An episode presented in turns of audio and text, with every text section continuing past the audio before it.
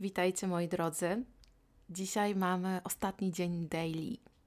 Wreszcie, albo i nie wreszcie, ale przez cały miesiąc udało nam się wysłuchać sporej ilości historii. Przeżyliśmy wspólnie Mikołajki, święta i mam nadzieję, że w niezmienionym składzie dobrnęliśmy wszyscy do 31 grudnia. Na potrzeby dzisiejszego podcastu przeniesiemy się do Ashburton w Nowej Zelandii. Rodzinę Bentley tworzyli Jill i Sydney, Kirsty oraz jej starszy brat John. Kirsty urodziła się 18 stycznia 1983 roku i w chwili, kiedy rozegrają się wydarzenia, o których Wam opowiem, dziewczyna ma 15 lat. Jill opisywana była jako cicha, powściągliwa, Sid z kolei znany był z tego, że nadużywał procentów, a kiedy już był pod ich wpływem, no to nie był takim miłym misiem, co to przytula się ze wszystkimi i wszystkich kocha, a raczej typem agresywnego pijaka, ale nie wszczynał burt, nikogo fizycznie nie atakował także nie rzucał rzeczami, które akurat nawinęły mu się pod rękę. No i warto też dodać, że wśród mieszkańców Ashburton Sid nie był zbyt lubiany. Kirsty z kolei znana była jako kreatywna młoda dziewczyna, która lubiła poezję, miała swoją zaufaną grupkę przyjaciół w szkole. Może nie była taka super popularna, ale z kolei na brak znajomych też nie narzekała. Na tle swoich znajomych była raczej taką dobrą dziewczyną, która nie miała pociągów do żadnych substancji wyskokowych, czy to w płynie, czy to w formie stałej. Przez swoich przyjaciół opisywana była jako bardzo miła, serdeczna, otwarta, pewna siebie dziewczyna. Jednak jeśli kogoś nie znała, to była dosyć zdystansowana, przynajmniej początkowo. Była też w związku z Grahamem, który chodził razem z nią do klasy. 31 grudnia 1998 roku, około godziny 9.30 rano, Johna już nie było w domu, ponieważ jakiś czas temu wyszedł do pracy. Jill szykowała się dopiero do wyjścia, a Sid był jeszcze ciągle w łóżku. W tym czasie Kirsty planowała spotkać się z przyjacielem i spędzić cały dzień w mieście. W końcu dzień wolny, ostatni dzień roku. Potem planowała spotkać się z Grahamem, z którym miała spędzić wieczór, zjeść kolację noworoczną. No i chłopak miał zostać u Bentleyów do następnego dnia. Ojciec oczywiście nie był z tego powodu zbytnio szczęśliwy, ale Kirsty, że tak się wyrażę, wykłócała sobie z ojcem spędzenie czasu ze swoim chłopakiem, tak więc mężczyzna, nie mając argumentów, po prostu w końcu musiał się zgodzić. W południe tego samego dnia John wrócił do domu, no i jak się okazało, nie zastał nikogo w środku oprócz Abby, która to była psem rodzinnym. Sid tego dnia miał zaplanowane jakieś prace w sąsiednim mieście Christchurch, więc o godzinie 11.15 wyszedł z domu. Tak więc John, czyli brat Kirsty, był sam w domu. O godzinie 13 odebrał telefon od bardzo zaniepokojonego Grahama, który zapytał go, czy nie wie, gdzie jest Kirsty. John przekazał mu, że jego siostry nie ma w domu, ale powiedział też, że jeśli wróci w tak zwanym międzyczasie, to on jak najbardziej zadzwoni do Grahama, żeby, żeby, żeby dać mu o tym znać. Natomiast jeśli chodzi o to, jak wyglądał dzień Kirsty, to spotkała się ona z przyjacielem w bibliotece w Ashburton o godzinie 10.30. Potem poszli na jakieś niewielkie zakupy, potem mieli w planach zjeść trochę niezdrowego jedzenia w maku, potem mieli jeszcze zahaczyć o KFC, żeby tam się y, napić, no i przyjaciel odwiózł ją do domu około godziny 13.30. Kiedy Kirsty weszła do domu, John powiedział jej, że dzwonił wcześniej Graham, tak więc ona niezwłocznie e, oddzwoniła do swojego chłopaka i była to wtedy godzina 14.38, jednak e, tym razem to Grahama nie było w domu. Później okazało się, że Graham e, wtedy miał wypadek na rowerze i czekał w szpitalu na swojego ojca, żeby ten zawiózł go do domu. Natomiast tak finalnie to nie był jakiś taki super groźny wypadek skończyło się po prostu kilkoma szwami. Kiedy Kirsty nie udało się skontaktować z Grahamem, wzięła psa Abby na smycz i około godziny 15 postanowiła wyjść na spacer. No i nie było to niczym niezwykłym, ponieważ e, ona miała takie przyzwyczajenie, że jeśli miała trochę czasu i żadnych konkretnych planów, żeby jakoś ten czas zabić, no to zamiast po prostu, nie wiem, mm, szwendać się bez, bez celu czy oglądać telewizję, brała psa na spacer. Zazwyczaj chodziła z Abby drogą w stronę rzeki Ashburton, I tak jak widzicie na mapie, zarówno miasto, jak i rzeka nazywały się dokładnie tak samo. Rzeka była dosyć blisko domu Kirsty, więc nie była to jakaś taka wyprawa na pół dnia. Ścieżka, którą zawsze spacerowała, nie była też oficjalną ścieżką wzdłuż rzeki i bardziej była to taka wąska dróżka wydeptana przez lokalsów, bardzo mocno dodatkowo zarośnięta drzewami i krzakami. Jednak pomimo tej wąskości, że się tak wyrażę, to była bardzo popularna ścieżka wśród mieszkańców Ashburton. John nie słyszał jak i dokładnie o której Kirsty wyszła z domu, jednak kiedy krótko po godzinie 15 wyszedł ze swojego pokoju, żeby coś zabrać z kuchni do jedzenia, no to zdał sobie sprawę z tego, że siostry oraz ich psa nie ma w domu. O godzinie 16.20 ponownie zadzwonił Graham. No i razem z Johnem zaczęli się nieco zastanawiać, czemu Kirsty nie ma jeszcze w domu. Jednak stwierdzili, że pewnie przedłużył jej się spacer, nic wielkiego. Natomiast kiedy po godzinie 17 do domu wróciła z pracy Jill, jej syn był już mocno zaniepokojony i zapytał, czy może nie widziała po drodze Kirsty. Matka niewiele myśląc poszła w stronę rzeki Ashburton, ponieważ wiedziała, że gdziekolwiek jej córka miałaby iść z psem na spacer, to będzie właśnie tam. Natomiast nie znalazła Kirsty nad rzeką, więc wróciła do domu. Około godziny 18 wrócił też e, do domu Sid. No i cała rodzina zaczęła się już tak lekko niepokoić, że spacer Kirsty tak bardzo się przedłuża. Więc, e, bo jak pamiętacie, ona wyszła z domu około godziny 15. Także 3 godziny, no to trochę chyba przesadziła z tym e, chodzeniem z psem na spacer i tak zwanym zabijaniem czasu. I o godzinie 18.20 Sid zadzwonił ostatecznie na policję. Jill jeszcze raz poszła w stronę rzeki, żeby się rozejrzeć zarówno za córką, jak i za Abby, no ale to rozglądanie się nie przyniosło efektów. W międzyczasie jeden z sąsiadów państwa Bentley przyszedł do nich powiedzieć, że słyszał psa szczekającego w okolicach rzeki. Więc w związku z tym Sid poszedł z tym mężczyzną w stronę, skąd miało dochodzić szczekanie. Jednak podczas drogi miał miejsce taki mały incydent, mówiąc e, eufemistycznie, Sid puścił pawia, rzekomo dlatego, bo cierpiał z powodu migreny tego dnia, tak się wytłumaczył. Jednak e, według raportów dosyć mocno pił dzień wcześniej, albo nawet tego samego dnia, co oznaczało, że kac morderca musiał naprawdę mocno ścisnąć go za żołądek, a to pomieszanie strachu o swoją córkę, no i właśnie tego e, kaca mogło dać taki właśnie koktajl. W akcję poszukiwawczą włączyli się wolontariusze, sąsiedzi, funkcjonariusze e, albo funkcjonariusz policji, tutaj nie jestem pewna w zależności od źródeł. I to, co warto zaznaczyć, to to, że te ponad 20 lat temu Ashburton było bardzo małym miasteczkiem, gdzie ludzie przeważnie się znali, jeśli nie osobiście, to z widzenia. No i było też to takie miasteczko z gatunku tych, gdzie takie rzeczy jak zaginięcia to w ogóle się nie zdarzają. No i też 31 grudnia, kiedy to ludzie bawią się na imprezach sylwestrowych, piją do upadłego, wszczynają burdy. Jednym słowem, policja ma co robić tego dnia. Dlatego też e, powiedziałam, że policjant albo policjanci, no bo wiadomo, w małym miasteczku nie ma zbyt dużo funkcjonariuszy, a ci, którzy byli, zostali najprawdopodobniej oddelegowani do e, festynu z okazji Nowego Roku, który odbywał się wtedy mm, na ulicach Ashburton. No i po prostu byli zaangażowani w ogarnianie tej imprezy, że tak powiem. John i Jill w tym samym czasie przeszukiwali standardową trasę spaceru Kirsty.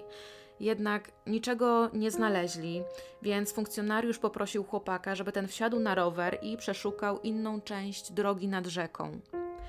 Sid około godziny 20 przyłączył się do poszukiwań córki razem z grupą lokalsów, jednak mimo, że szukali Kirsty do północy, no to nie udało im się znaleźć dziewczyny. E, Sid się nie poddawał i razem z synem już na własną rękę przeszukali boisko do gry. E, Było to boisko do gry w rugby oraz e, miejsca, gdzie mogli kręcić się nastolatkowie. Około godziny drugiej rano przeszukali teren lokalnej plaży, która była oddalona o około 15 minut jazdy od domu. Niestety i tutaj nie było szczęśliwego zakończenia. Wrócili do domu około trzeciej, no i Kirsty nadal nie było w domu, nie zjawiła się w międzyczasie, a nie była też ona odpowiednio ubrana na taką długą wyprawę. ponieważ y, miała ona na sobie sarong, planowała tylko wyjść na jakiś czas, a nie na jakiś tam kilkugodzinny spacer, więc nie ubierała się jakoś tam na dłuższą wędrówkę. Rodzina Kirsty wykluczyła chęć ucieczki czy chęć odebrania sobie życia, no bo dziewczyna miała plany, choćby tego wieczora miała spędzić dużo czasu ze swoim chłopakiem.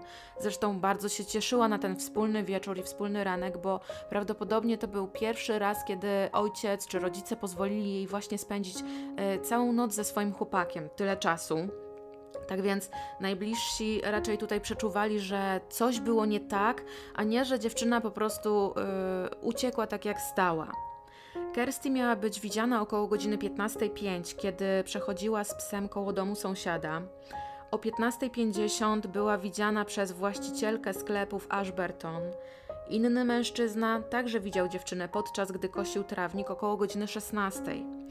Jednak te informacje zebrane do kupy okazały się dosyć rozbieżne, zarówno pod kątem tego, co dziewczyna miała na sobie, oraz czy Abby była z nią, czy nie. E, w zasadzie nie za bardzo można było zweryfikować, czy te wszystkie informacje to one dotyczyły Kirsty, czy nie jakiejś po prostu innej postronnej dziewczyny. Kolejnego dnia, czyli 1 stycznia 1999 roku, funkcjonariusze policji o godzinie 8 rano zarządzili poszukiwania na dużo bardziej zakrojoną skalę. Głównie poszukiwania skupiły się na trasie tego zwyczajowego spaceru Kirsty, czyli wokół rzeki. Dwie godziny po rozpoczęciu poszukiwań, Dave Saunders znalazł przywiązaną do drzewa Abby. Natomiast na zdjęciu, które Wam teraz wrzucę, widzicie w jakim stanie i w jakim miejscu została znaleziona Abby i według mnie to jest po prostu zdjęcie, które absolutnie mm, no, dla mnie jest bardzo smutne, bo no, widać jak, jak, jak, ten pies, jak ten pies wygląda, jak bardzo jest zasmucony. I przez ten cały czas, mimo że y, Abby była bardzo blisko rzeki, to ani razu nie zaszczekała. I chciałabym jeszcze, żebyście zwrócili uwagę na to, w jaki sposób pies był przywiązany czy przypięty do drzewa bo ktoś, kto to zrobił, musiał najpierw e, odpiąć Ebi ze smyczy, owinąć rączkę smyczy wokół drzewa i potem e, przełożyć, cze, przełożyć smycz przez otwór rączki. No i dopiero wtedy pies został ponownie zapięty. Więc taki sposób zapięcia sugerował niektórym, że ktokolwiek był za to odpowiedzialny, no to Ebi musiała go znać, no bo gdyby był to ktoś nieznany, a ręce miałby zajęte oplątywaniem smyczy dookoła drzewa, no to pies na pewno wykorzystałby ten ułamek sekundy i w jakiś sposób próbować uciec. Ale z drugiej strony może Ebi była typem psa bardziej takiego, takiej przylepy, co do każdego podchodzi, pogłaskanie, y, no i dlatego nie uciekła od obcej osoby. 40 metrów od psa znalezione zostały shorty i bielizna Kirsty. Nie leżały one na ziemi, a były rzucone w krzaki, czy też yy, bardziej w jakieś takie chaszcze. Przy czym to nie były takie shorty w standardowym rozumieniu, tylko coś w stylu męskich shortów czy męskich bokserek, yy, pod którymi dziewczyny w tamtych czasach nosiły bieliznę. Y, a na to właśnie Kirsty miała zarzucony ten sarong, także tak z grubsza wyglądał jej strój tamtego dnia. No i musimy pamiętać, że oczywiście to jest y, rejony Australii, Nowej Zelandii, także tam jest ciepło, więc y, dlatego Kirsty miała tylko tyle na sobie. W pobliżu znaleziska nie było żadnych śladów walki, niczego, co wskazywałoby na jakieś szamotanie się, także bielizna i shorty też nie były rozerwane, co mogłoby sugerować napaść na tle e, napastowania. To, co jest nieco dziwne, to fakt, że miejsce, w którym została znaleziona Abby, było wielokrotnie przeszukiwane dzień wcześniej i w nocy, i nikt wtedy nie znalazł zarówno ani bielizny, ani psa. Było to też o tyle dziwne, że Abi nie wydałaby ani jednego dźwięku, że przecież nie tylko obcy ludzie, ale i członkowie rodziny przeszukiwali teren, wołali zarówno Abby, jak i Kirsty. Dodatkowo to, co powiedzieli Sid i Jill, mm, to to, że smycz, którą pies był przywiązany do drzewa, to nie była ich smycz. Nie należała w ogóle do nich, nie pasował ani kolor rączki, ani materiał, z którego została wykonana. Natomiast jeśli chodzi o to potwierdzenie, czy bokserki znalezione na krzakach należały do Kirsty, to w ogóle y, odbyło się to w absolutnie karygodny sposób, ponieważ tym znaleziskiem policjant wszedł do domu, do domu rodziców e, Kirsty i przy wszystkich zgromadzonych tam ludziach po prostu pokazał e, te bokserki i zapytał, czy te rzeczy należą do dziewczyny. No według mnie to jest generalnie karygodne, no bo nie było tutaj żadnej prywatności, żadnego szacunku do zaginionej, czy, do, czy, czy po prostu do jej rodziców, no. Pięciu różnych ludzi zgłosiło, że widzieli Kirsty idącą Chalmers Avenue w stronę rzeki Ashburton. Jednak nie były to zgłoszenia, które potwierdzałyby, że Kirsty dotarła do samej rzeki. Rodzina została przeniesiona do lokalnego motelu, a śledczy zabrali się za gruntowne przeszukiwanie, gruntowne badanie domu oraz samochodu Sida, jednak te poszukiwania nie przyniosły żadnego rezultatu. Przez kolejne 16 dni trwały poszukiwania Kirsty, w której to poszukiwania włączyło się wielu wolontariuszy. Rodzice i brat występowali w telewizji, apelowali bardzo szeroko o pomoc w poszukiwaniach, e, apelowali o przekazywanie informacji na policję, jeśli ktokolwiek cokolwiek widział związanego z ich córką.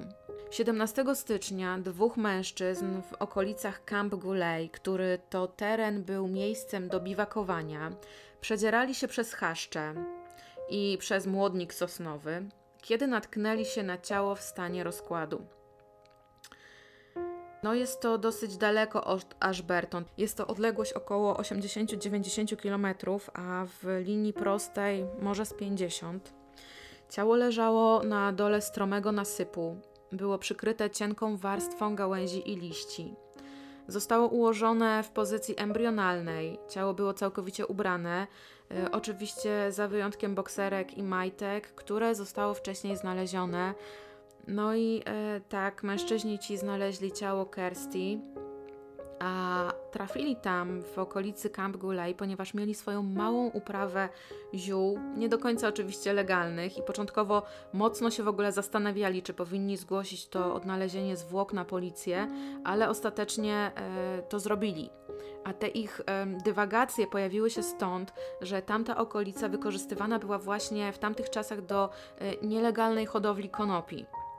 Ciało zostało przewiezione do szpitala w Christchurch, po trzech dniach, korzystając z kartoteki dentystycznej, zwłoki zostały pozytywnie zidentyfikowane jako Kirsty Bentley. Identyfikacja była dosyć utrudniona, głównie z powodu wysokiej temperatury, która znacząco miała wpływ na tempo rozkładu ciała. Po ułożeniu ciała, w jakim została znaleziona, domniemano, że zbrodni mógł dokonać ktoś, kto znał Kirsty. Być może to był ktoś bliski, bo dziewczyna została ułożona w pozycji embrionalnej, także ktoś musiał się dosyć mocno natrudzić, żeby ją tak ułożyć. No i gdyby to była obca osoba, to prawdopodobnie dziewczyna po prostu zostałaby zrzucona w dół z nasypu, bez przykrywania jej chociażby gałęziami czy liśćmi. Kirsty została odnaleziona niedaleko State Highway 72. Po dokonaniu odkrycia policjanci odgrodzili teren, a na nim ustawili strefę z zakazem lotów samolotów podczas prowadzenia śledztwa. Przez kilka dni funkcjonariusze pobierali odlewy gipsowe wszelkich śladów opon, jakie znaleźli w okolicy. Sekcja zwłok wykazała, że dziewczyna zmarła od ciosu zadanego tępym narzędziem, a otrzymała ten cios w prawą stronę głowy. No i zadany był tak mocno, że złamał dziewczynie czaszkę. Natomiast Kirsty nie cierpiała długo, czy nie żyła długo po tym ciosie, bo po prostu dosyć szybko po nim zmarła. Początkowo funkcjonariusze policji zdecydowali się e, z powodu prowadzonego śledztwa nie ujawniać powodu jej śmierci. Z raportu patologa wynikało też, że dziewczyna zmarła tego samego dnia, w którym zginęła i że tego samego wieczora została umieszczona w miejscu odnalezienia, a miało to potwierdzać zawartość żołądka i stan, w jakim ją znaleźli. Z raportu niestety nie wynikało, czy dziewczyna przed śmiercią została napastowana, ale to mógł być efekt dosyć zaawansowanego rozkładu ciała. Policja zaapelowała do społeczeństwa o pomoc odnośnie jakichś podejrzanych pojazdów, które mogłyby przewijać się w tej okolicy 31 grudnia albo 1 stycznia oraz do lokalnych hodowców konopi, mm, czy ktoś nie widział jakiegoś podejrzanego osobnika, który mógł nieść ciało, bo miejsce, w którym Kirsty została znaleziona, no to tam bezpośrednio nie dało się podjechać samochodem, jednak te apele policji no nie przyniosły żadnego rezultatu. Pogrzeb dziewczyny miał miejsce 25 stycznia w kościele świętego Stefana w Ashburton. W ceremonii tej uczestniczyło około 700 osób. Ciało zostało poddane kremacji, a urnę, do której zostały schowane prochy, zakopano w ogrodzie pamięci. W tamtym czasie sprawa Kirsty była tak szeroko relacjonowana w prasie, że była jedną z najbardziej tajemniczych, najbardziej nierozwiązanych spraw Nowej Zelandii. Jednak media niekoniecznie pomagały policji w schwytaniu napastnika, ponieważ wbrew policji została opublikowana informacja w gazetach, że ciało znalezione w dziczy to były zwłoki Kirsty, zanim to jeszcze zostało oficjalnie potwierdzone przez koronera co oczywiście wywołało niezadowolenie i krytykę policji. No i rodzina dziewczyny też wypowiadała się bardzo otwarcie, że przez te trzy dni oczekiwania odczuwali na sobie ogromną presję mediów właśnie w związku z brakiem oficjalnej identyfikacji ciała. Śledczy twierdzili, że mieli nawet e, około powyżej 100 osób podejrzanych i mimo, że lista ta kurczyła się momentami do 20, no to funkcjonariusze nie usunęli żadnego nazwiska z tego kręgu podejrzanych. Została też wyznaczona nagroda w wysokości 50 tysięcy dolarów za udzielenie informacji, które mogłyby doprowadzić do wskazania zabójcy Kirsty. Sprawę rozbudzają też teorie, czy może Kirsty wybrała się na spacer w nieodpowiednim momencie. No i w związku z tym, że te zakrzaczone tereny wzdłuż rzeki mogły skrywać jakąś nielegalną hodowlę, mniejszą albo większą, czy dziewczyna mimowolnie była świadkiem jakiejś transakcji, której nie powinna widzieć, czy pojawiła się tam po prostu w tak zwanym złym miejscu o złym czasie.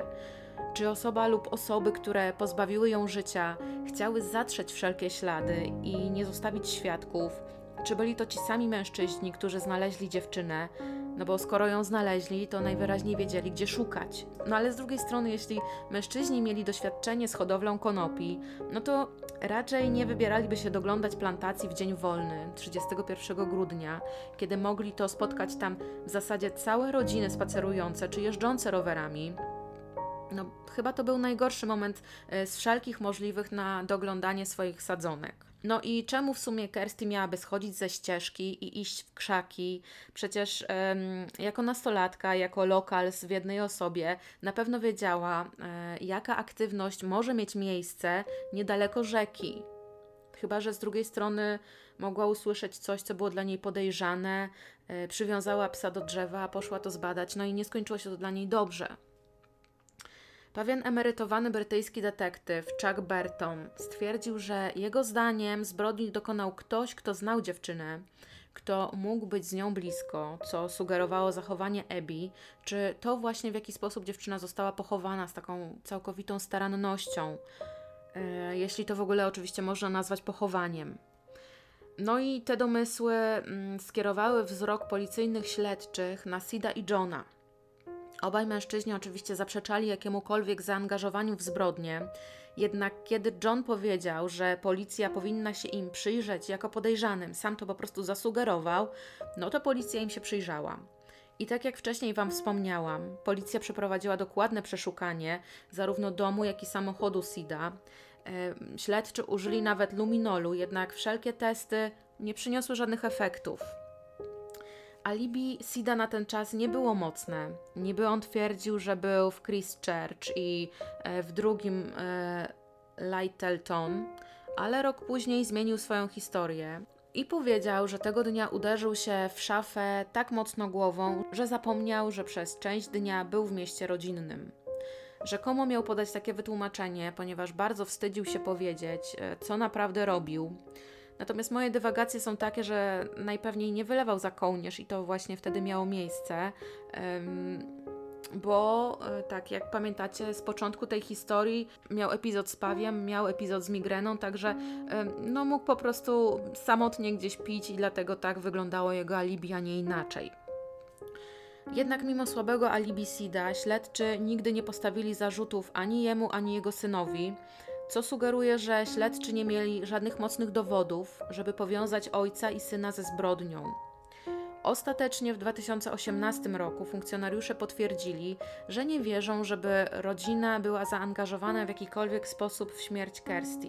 Ale w czasie, kiedy Kirsty zostało odebrane życie, a sprawcy nie było, no to ludzie zaczęli spekulować, że to John i że to Sid mieliby e, pozbawić życia swoją krewną i ukryć jej ciało.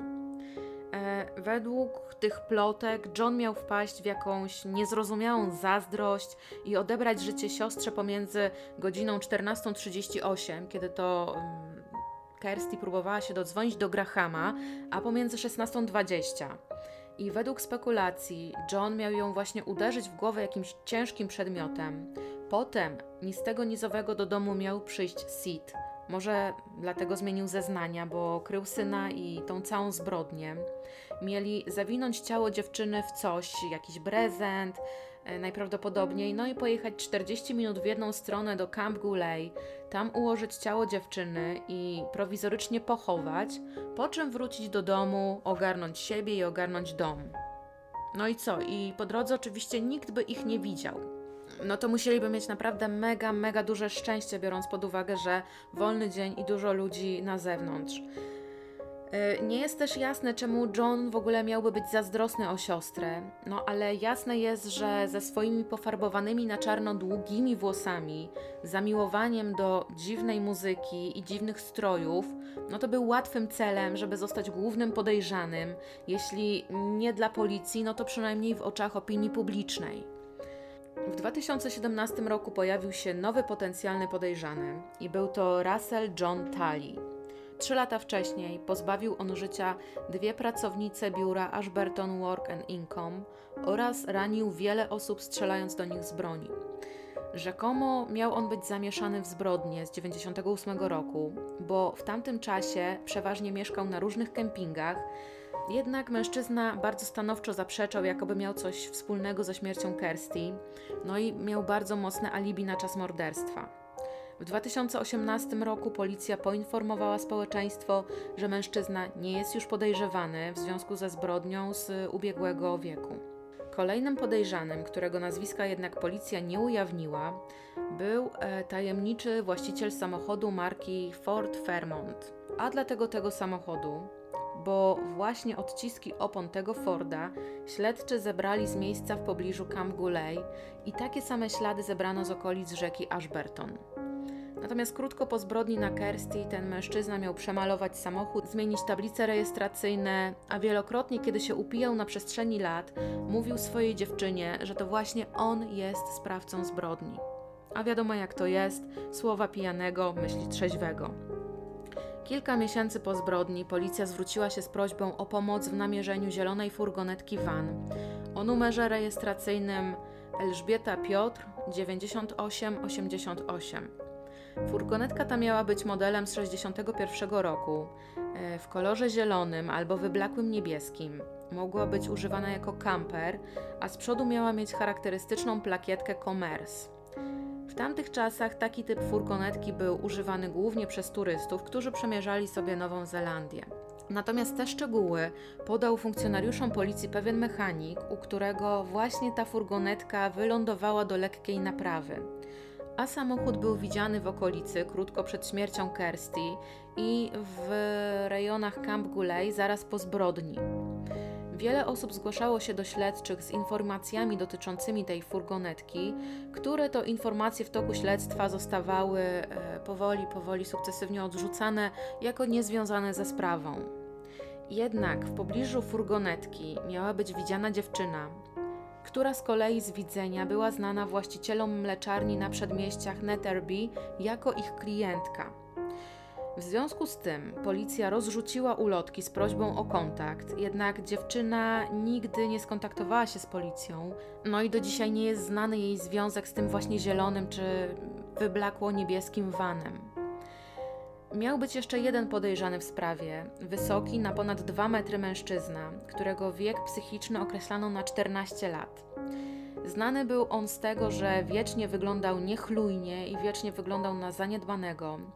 Znał, znał on jednak zarówno okolice Ashburton, jak i okolice Rakaja, które jest położone bliżej Camp Guley. Mężczyzna został przesłuchany przez funkcjonariuszy, a podczas kiedy został zapytany o Kirsty, to powiedział, że y, w tych krzakach, gdzie dziewczyna została znaleziona, widział wielokrotnie pary spółkujące ze sobą. Tak po prostu powiedział ni stąd, ni zowąd. No i nie dało się też żadnym sposobem ustalić, gdzie ten mężczyzna był w czasie, kiedy piętnastolatka zaginęła. A było to o tyle dziwne, ponieważ e, pracował i do pracy przychodził ciągle, a między dniami 31 grudnia a 2 stycznia go nie było.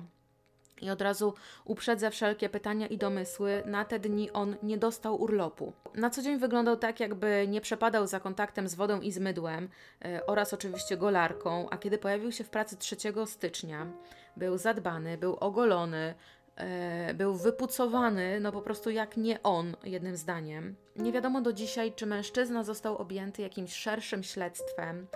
Natomiast to, co wiadomo, to to, że zmarł kilka lat później, a jego śmierć była następstwem wypadku samochodowego. W roku 2015 na raka zmarł Sid. Niestety wcześniej wziął rozwód ze swoją żoną. Natomiast trzy lata później śledczy przekazali opinii publicznej, że w związku z postępem związanym z badaniem DNA mają przełom w sprawie. I badaniom miały zostać poddane bokserki, które dziewczyna miała na sobie tamtego dnia. Jednak niestety finalnie to badanie nie przyniosło żadnych wyników. Nadal sprawa Kirsty jest nierozwiązana. Nie wiadomo do dzisiaj, czy dziewczyna została zabrana z nad rzeki Ashburton i zamordowana niedaleko Cam Guley, czy był to po prostu jakiś nieszczęśliwy wypadek, czy była po prostu w złym miejscu o złej porze, mm, a może widziała coś, czego nie powinna wiedzieć, czy wsiadła dobrowolnie z kimś do samochodu. Nie wiadomo też, czyją smyczą była przywiązana do drzewa Abby, czy może była Kerst, czy Kirsty może była ofiarą jakiegoś seryjnego, a może to był po prostu przypadkowy atak. Jeśli chodzi o Johna, to on przeprowadził się do Australii. e, Jill ponownie wyszła za mąż i przeprowadziła się na południe Nowej Zelandii do miejsca, do miejscowości Invercargill. Napisała też książkę o swojej córce, o jej życiu, o jej niewyjaśnionej śmierci, o całym dochodzeniu. I książka ta nosi tytuł Kirsty, Her Mother Writes with Love.